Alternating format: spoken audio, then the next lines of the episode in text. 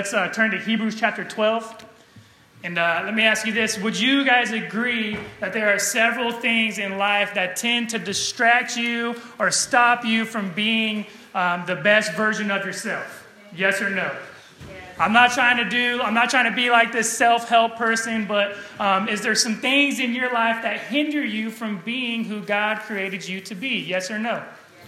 Okay, if you said no, because I think I heard someone say no, I'm going to find you.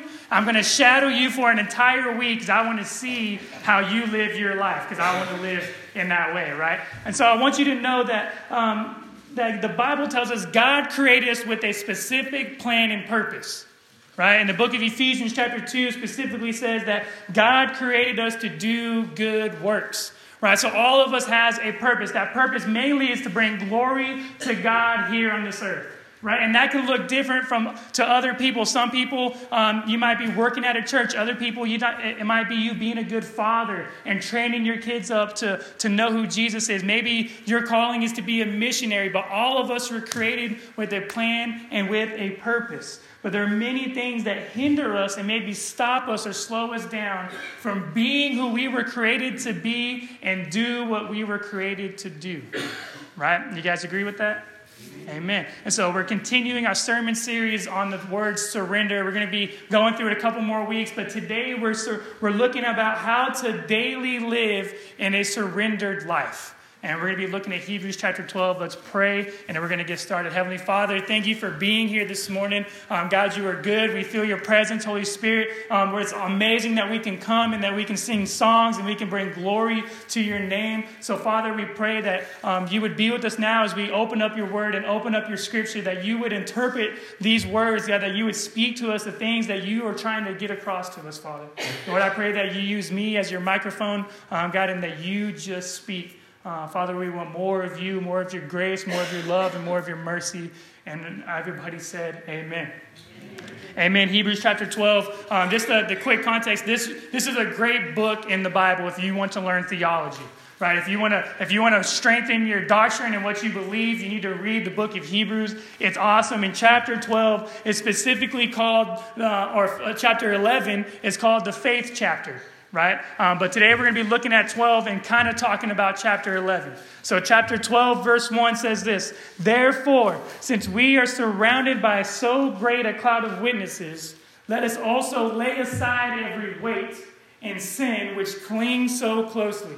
And let us run with endurance the race that is set before us. Verse 2 Looking to Jesus, the founder and the perfecter of our faith who for the joy that was set before him endured the cross despising the shame, and is seated at the right hand of the throne of God. This great cloud of witnesses, right? That's coming from chapter 11, that faith chapter. And chapter 11 talks about all these women and men of God that God used in the Old Testament to do great things. If you were to read that chapter, right, you would see some heroes of the faith. You would see Abel, and it talked about how he offered the best sacrifices to the Lord right? And eventually he was martyred by his brother Cain, right? We know that story. And you, you hear um, Enoch, who the Bible tells, the only thing that we know of Enoch is that he truly loved God. And then God took him up to heaven. He said, Man, you're awesome. I love you. Come on. That's all we know about him. I want to love God that much that God says, You're done now. Come home. Right? And that's all we know about him. And then we, it talks about Noah, who believed God when God said rain was coming. And at that point in time, they didn't know what rain was, right? But he believed God and did some awesome things and was obedient. It talks about Abraham and Sarah. It talks about um, Rahab, um, who was a prostitute who did the right thing at the right time when God told her to do it. Right? And it talks about Moses and Gideon. Um, and so it's easy for us as Christians to look at these heroes of the faith, to go through Sunday school classes growing up, and it's easy for us to go, man, if I was just as courageous as Samson, Maybe I can do something big for God. Maybe if I was as, faithful as Abraham, or maybe if I was. And we have to be careful because if, if we're not careful, we tend to put those people on a pedestal like they were perfect. Right? But I'm here to tell you something. Right? If you didn't know this, they weren't perfect. Right? They were dirty, broken sinners just like we are today in 2018. Praise God, right? Because what that tells us that God can still use somebody. That God can still, no matter who we are or what we do, if God has a plan and purpose for us, God can use us.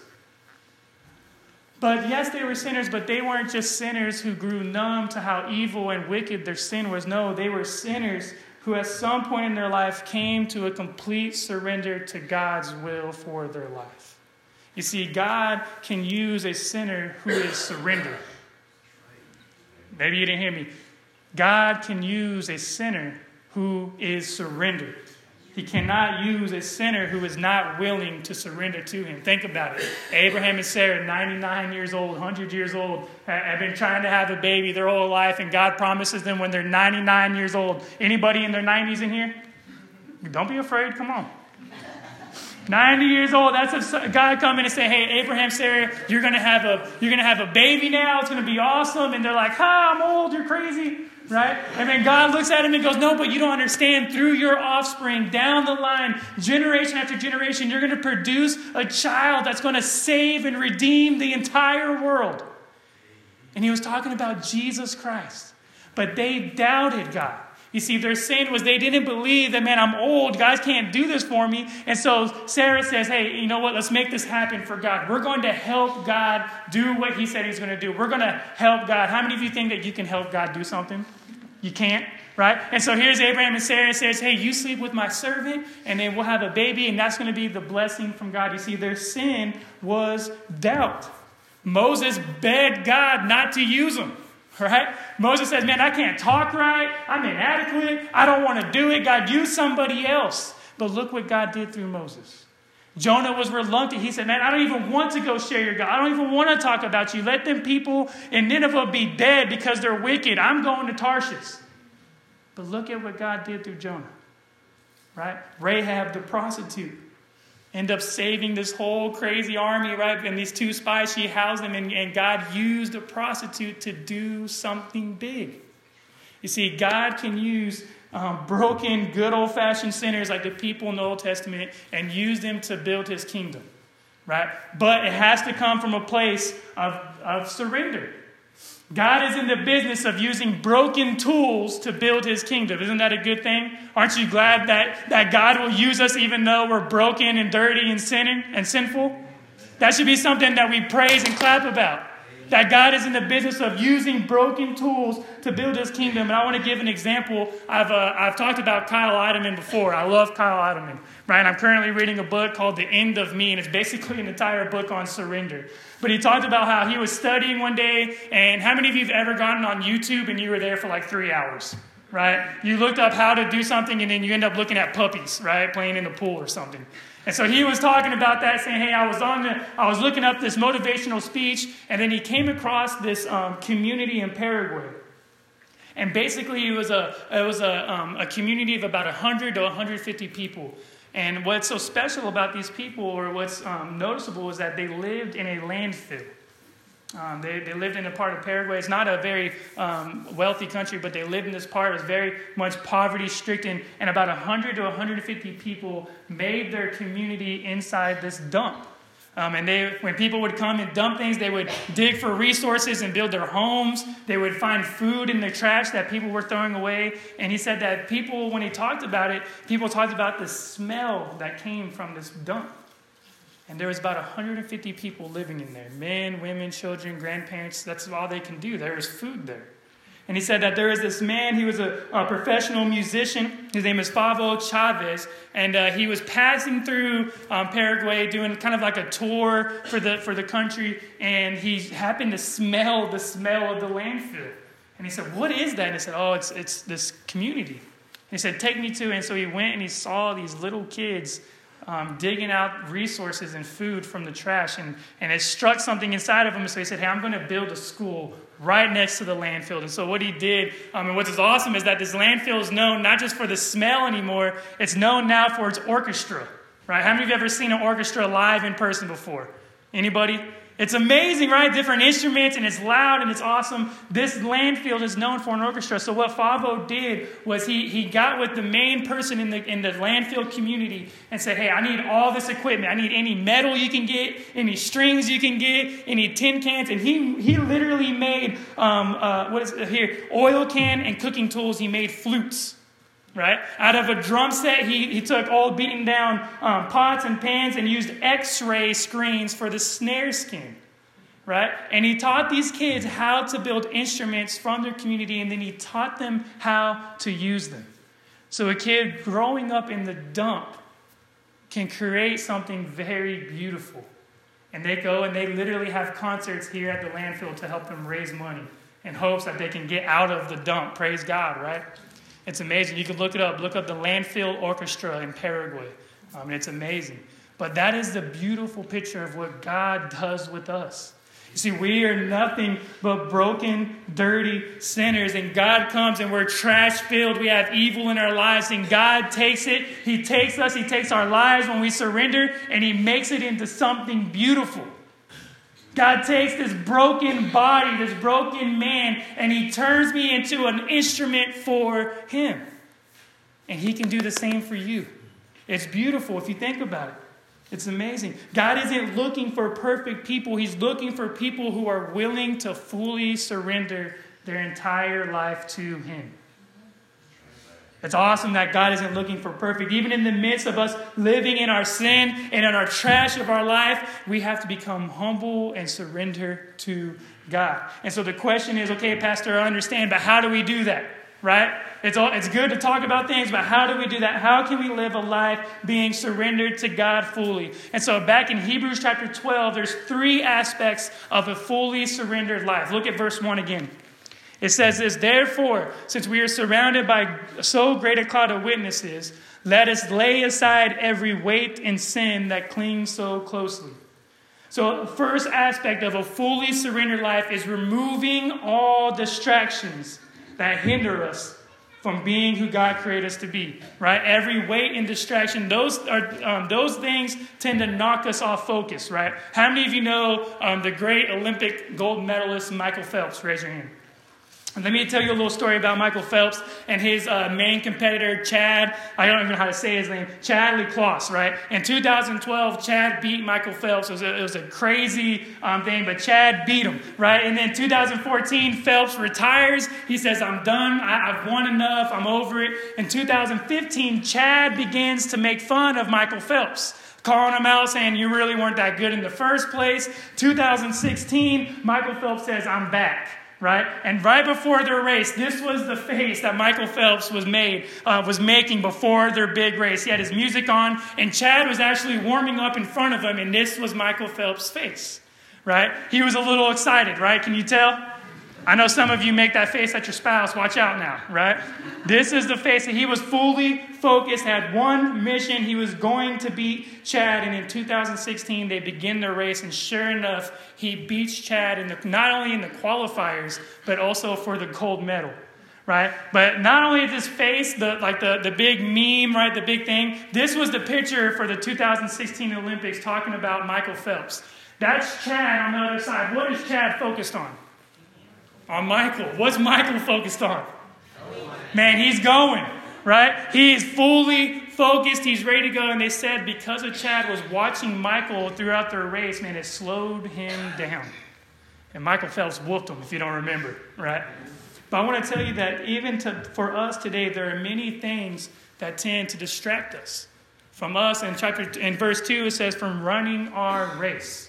So, what are those things that distract you? I'm going to give you about five seconds. I want you to think in your life, in your mind, what is one thing that distracts you from fully following God?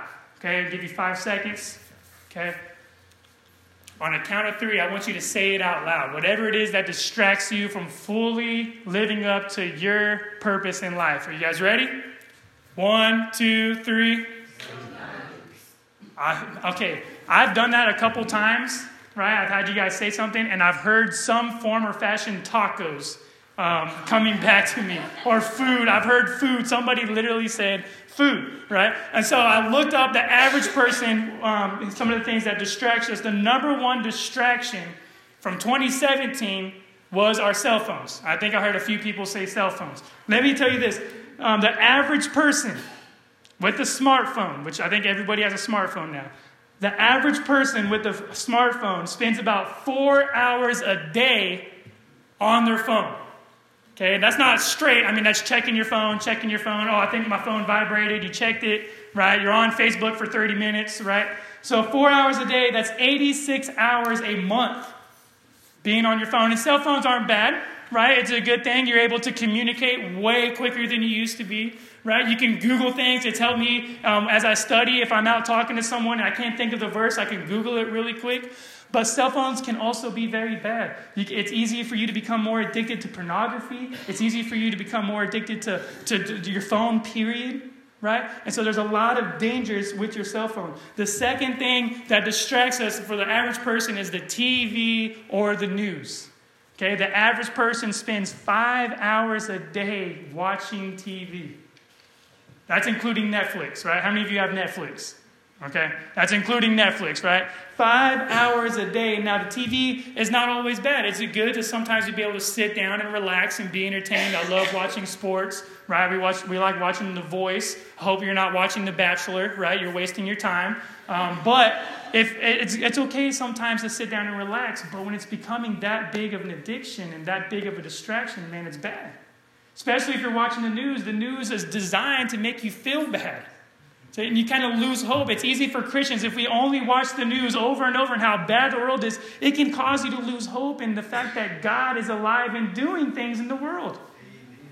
Right? So watch what you are watching. And the third thing that we get distracted with, plain and simple, things that don't matter to begin with. Right? Um, so how can you figure that out in your life? What are the things that are taking time away from you that, that do not deserve it? Uh, to put in perspective, how many, day, how many hours do we have in one day? 24. Thank you. 24 hours. Let's say you're, you're an average person, you're, you're trying to be healthy, so you get eight hours of sleep. That leaves you with 16 hours left in your day. Okay? And let's say that you like eating, right? Praise God, we like to eat. That's an hour to make breakfast and eat it, about average an hour, hour for lunch, hour for dinner. Okay? That's three hours taken out. That leaves you with 13. Let's say that you are, you're an average person, you go to work or you go to school. The, the average person in America going to work and school is eight hours, right? So that leaves you with five hours left in your day, right? And let's say you have a smartphone and a TV, okay? So your five hours now turns to zero or negative one. You owe the day another hour, okay? So if you're at that point, what do you do about your family? What do you do with your friends and your relationships and your hobbies? More importantly, what do you do about your relationship with God?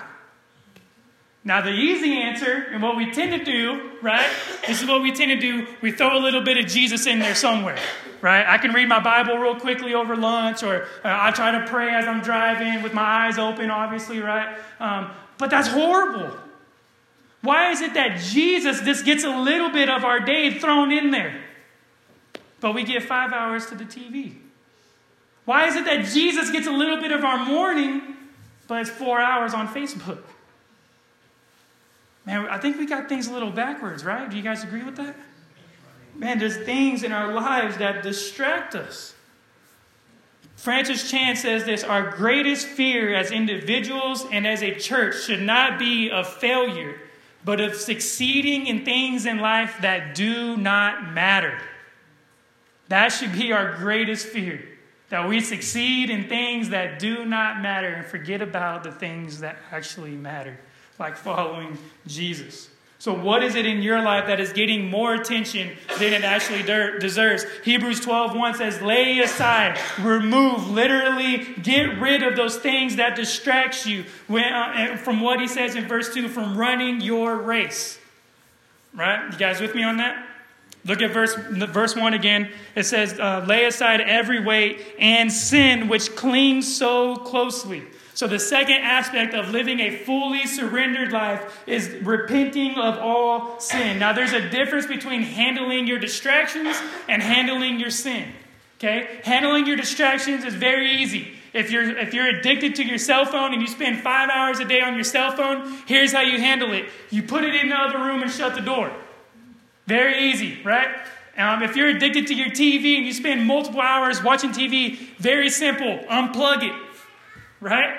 Those are easy ways to handle your distraction. But when it comes to sin, it's a little different. right? I believe Paul wrote Hebrews, right? We're not really sure, but Paul uh, is, is, is um, known for Hebrews. He says to remove, or it says, look at it again. Verse 1 Let us, uh, and lay aside every weight and sin which clings so closely. Handling your sin is a little more difficult. To remove something that clings to you is a little harder. You have to take that a little more seriously, right? It's like super glue. You ever super glue something and you accidentally got it on your fingers? Right? What do you, can you just do that? What do you got to do? You got to bite your lip and pull, right? And it eventually just kind of rips off a little bit. You have to literally get dirty with your sin. You have to wage a war against your sin. Sin clings to you, it binds you, it entraps you. You have to tear it off. Whatever it clings to you, tear it off, rip it off, and put it off and kill your sin. Turn to Colossians chapter 3. Colossians 3, 3 golly. Colossians 3, verse 5. Colossians 3, verse 5 says this Put to death, therefore, right? Put to death. That's pretty serious, right? Put to death, therefore, what is earthly in you sexual immorality, impurity, passion, evil desire, covetousness, which is idolatry. On account of these, the wrath of God is coming. In these you too once walked when you were living in them. But now you must put them all away anger, wrath, malice, slander, obscene talk from your mouth. Do not lie to one another, seeing that you have put off the old self with its practices and have put on the new self, which is being renewed in the knowledge after the image of its creator. Colossians 5 says to put it to death. Put your sin to death. And why I think that's so important is because the Bible specifically tells us that the wages of sin, right, the payment of sin, when we sin one time, what is the penalty for that? Death. And so it's, it's, it's amazing to me that he's saying to Colossians, hey, guys, you have to put your sin to death because your sin equals death. And I promise you this sin will always equal death. Sin will always equal you without Jesus Christ, without his forgiveness, without his blood forgiving you of your sin. It will always equal death, and sin and death will always equal hell. The Catholic and the Pope, they're tending to lessen the penalty of sin. And it's ridiculous in my mind. How could you do that when the Bible says sin equals death? It will always equal death. Sin will always be destroying you. It will destroy your relationships. It will destroy your family. And that's why it says in Colossians, put it to death. Sin always equals death. Sin is always trying to destroy something. The Bible says if you don't, uh, whatever's done in the dark will always be brought to the light. You have to handle and put to death your sin. John Owen is a theolo- uh, uh, theologian from the 1600s. He says this, and I love this saying. He says, Always be killing sin, or sin will always be killing you. You like that? Always be killing sin, or sin will always be killing you. You have to wage a holy war against your sin. You have to. Some might say, man, I can't stop sinning. I can't stop doing this. I can't st- stop doing that. And to me, that sounds like a surrender issue. To me, that sounds like you not only have a surrender issue, you're holding back, but that sounds like you have an idolatry issue with your sin. Right? Look at Moses when he said, Man, I don't want to go. I don't want to do this. He was, his sin was, Man, I, I, I don't think that God, you're really calling me to do this. He had a surrender issue. When you purposely choose to live life according to your own terms and your own desires, you are deliberately saying, God, I know, uh, I know better than you do for my life. God, I, I know you have a plan, but I have a plan as well. And, and I think if I do this, I can live a better life. God, I know what you're calling me to do, but God, I'm too broken to be anything but a dirty sinner. I'm not worthy of your forgiveness. I'm not worthy of your grace and your mercy. God, I know better than you. And some of you even add on to that, but I do want to follow you, God. Some of you even add on to that, God, I want your forgiveness though. But I'm going to do my own thing. I choose this. And if you're a Christian in here this morning, right, I can't judge all of your hearts, but if you're a Christian in here this morning, It's time to get serious about your sin. It's time. I think we've grown too numb to the fact that sin destroys us. I think we've grown too numb of the power of the Holy Spirit that dwells inside of believers and gives us the power to fight our sin. And I think it's time that the church actually stood against what the world is trying to make us go with and be the church and be the Christian, the man and the woman that God has called us to be. I think we're seeing effects from that, of us not being serious about our faith. Look around, the world's crazy. It's time to get serious about fighting your sin. Do you have an addiction problem? It's time to get serious about it. And I want to mention that starting in May, we're going to be having an addiction Bible study course here at Dumpling Baptist Church. It's called One Step to Freedom. Um, it's not a 12 step program. Um, it's, not, um, it's not admitting that you're broken or anything like that. It's people that, who have addiction problems or don't want addiction problems coming together and doing a Bible study, seeing what God wants to do with our addictions. And that's going to be starting in May. If you struggle with that, or if you know someone, or if you just want to be a part of that, I would love to give you more information. I'm so excited about that. Um, that's not just for drug addicts or alcoholics, that's for everyone. It is very, if you don't realize, it's very easy to get addicted to things in 2018, right? So be praying for that. It's called One Step to Freedom. Uh, but if you're addicted to something, get serious about it. Maybe today, Christians, you need to rededicate your life. Come on. Rededication should happen every single day, every single week. Because there's not one day that goes by that you lived 100% for God. Right? And some people might think it's embarrassing. I think it's more courageous to rededicate your life than it is to live in your sin. That's the easy thing to do. Sit back and just don't do what God's calling you to do. So maybe today you need to rededicate your life. Come on. So the third aspect, okay? Um, the third aspect to a fully surrendered life is running your race. Look at verse 2 back in Hebrews 12 again. Verse 2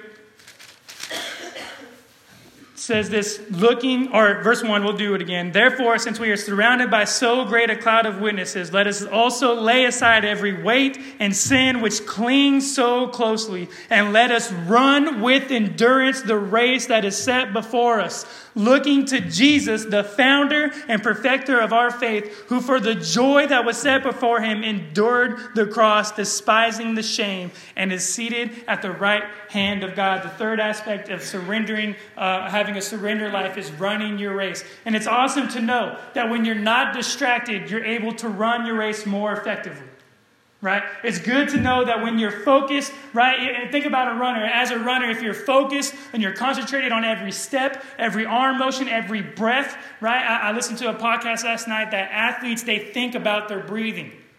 Right? And it helps them perform better. My friend Landon, who um, Landon Price, he went to uh, college with Lucy and I, and he um, and he's a freak athlete. Man, he I mean he can run and run and catch and throw better than everybody else around him right? He just ran um, the Boston Marathon like a week ago, or it wasn't even a week, it was this past weekend, I think, or yeah, a week ago. And it was one of the worst weather conditions the Boston Marathon has ever seen. And he ran and completed the entire thing, right? It's amazing. But when you talk to him about it, man, he's focused. He's focused on running his race. When you're not tangled up in your sin uh, and, and your sin's not clinging to you, you're free to run. The Bible says that for freedom, Christ has set us free. It's way easier to run when you're not tangled up, right? But if you are distracted, if you are tangled up in your sin, you're not running very effectively. Matter of fact, it's impossible for you to do it. Right? Doing ministry for um, a few years now, right? I, have been doing some ministry for a few years, and I've heard this a lot. Donnie, man, the Christian life is hard.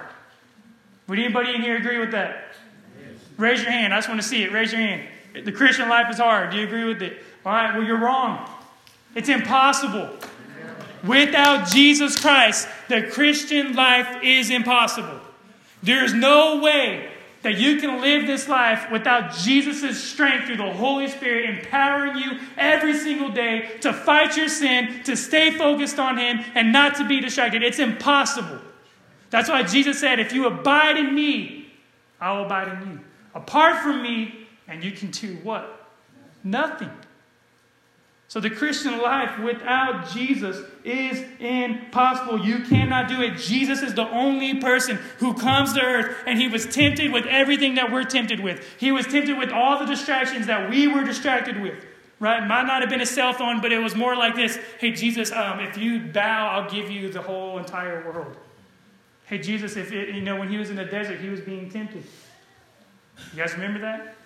being tempted with every single thing that we were tempted with. And Jesus, through what he did in his life and what he did on the cross and what he did in his resurrection and what he did right and what he's doing right now as we speak, as he's alive in heaven, only through him and what he has done and what he's doing can we live the Christian life. The only reason we can run the race is because of Jesus Christ. It is impossible without him. I have an example of this. You guys know I love basketball.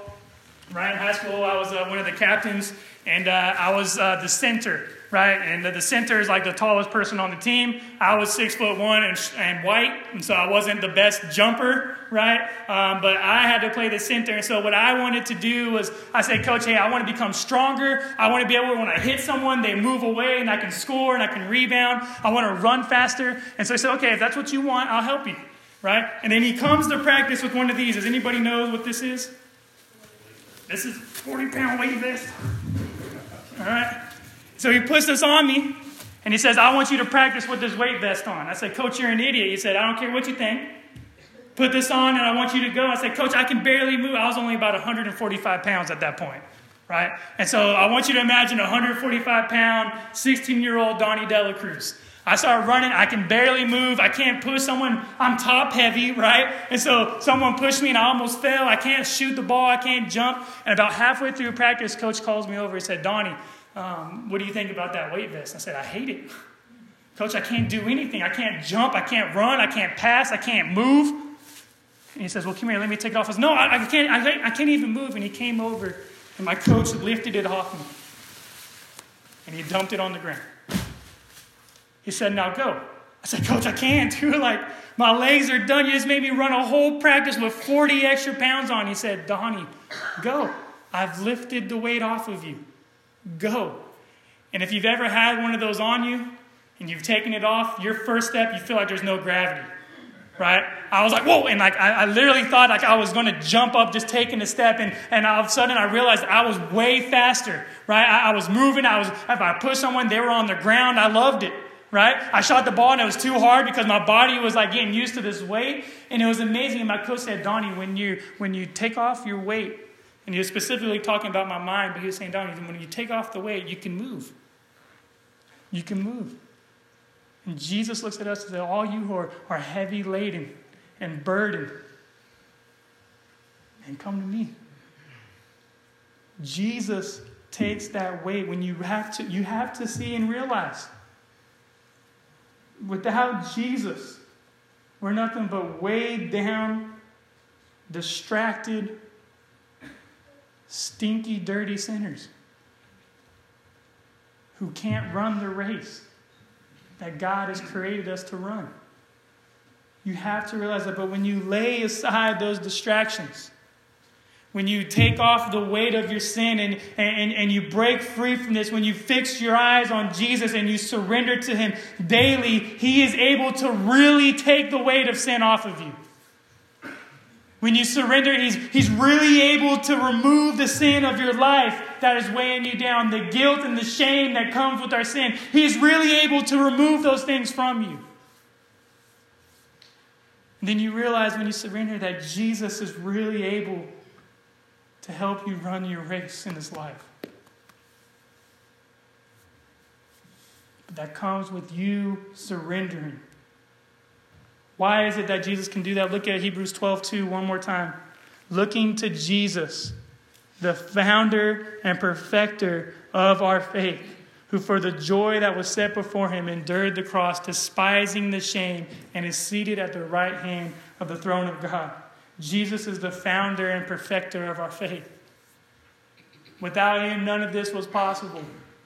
Right? We tend to think that this life and Christianity is about us. has never been about us, never will be about us. Your name, I've said it before, your name won't even show up at the end credits of the movie. It's just going to say Jesus. It's always and always will be about Jesus and what he did when he came here and made it possible for us to have forgiveness, made it possible for us to surrender to him. Hmm. That's something to celebrate, right? That's something to be excited about, right? I hope so.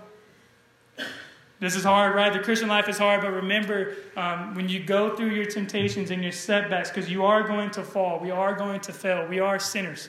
Uh, we're not perfect, we're being perfected right? And at some point, we will be perfect when we're in heaven. We'll be in full glory. But until then, we will have setbacks. And when you feel too broken to be used by God, when you feel like you're too dirty to be forgiven, remember those heroes of the faith in chapter 11. All of them dirty, broken sinners that God still used to do something great in this world. Remember that. The enemy comes to steal, kill, and destroy. Jesus came to give life and life abundantly.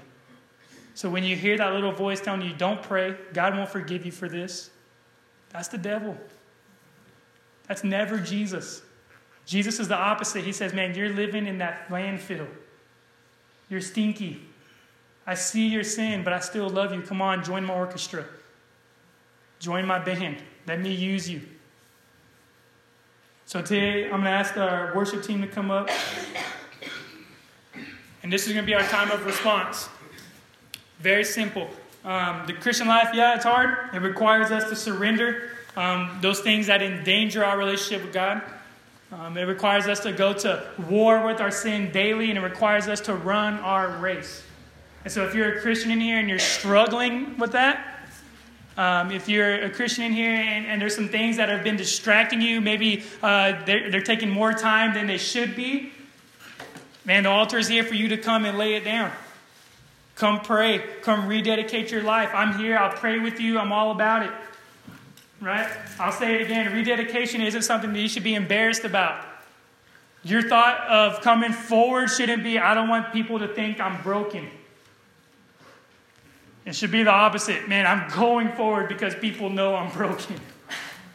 So, hey, the altar's here for prayer. i here to, I'm here to pray with you. If you're not a Christian, right? Uh, maybe today you realize that what you're doing isn't working, right? And I promise you, when you turn to Jesus and you surrender your life to Him, you realize that He created you with a purpose. And He promised us that He would never depart from us. Even in the hard times and the good times, Jesus is with you, but you have to surrender to Jesus. Jesus said, Repent, for the kingdom of God is at hand. So if you don't know who Jesus Christ is, I would love to talk to you about that. Whatever decision you need to make, if you're trying to run this race alone, um, man, that's hard and kind of dumb, right? It's a lot easier to run when you got someone with you. So if you're not a member of a church, um, if you are, stay there. if you're not, we would love to have you. Be at a church that you can serve and be a part of.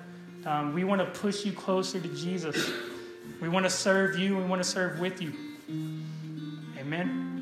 So we're going to stand, we're going to sing, and if you need to handle your business with God, handle your business.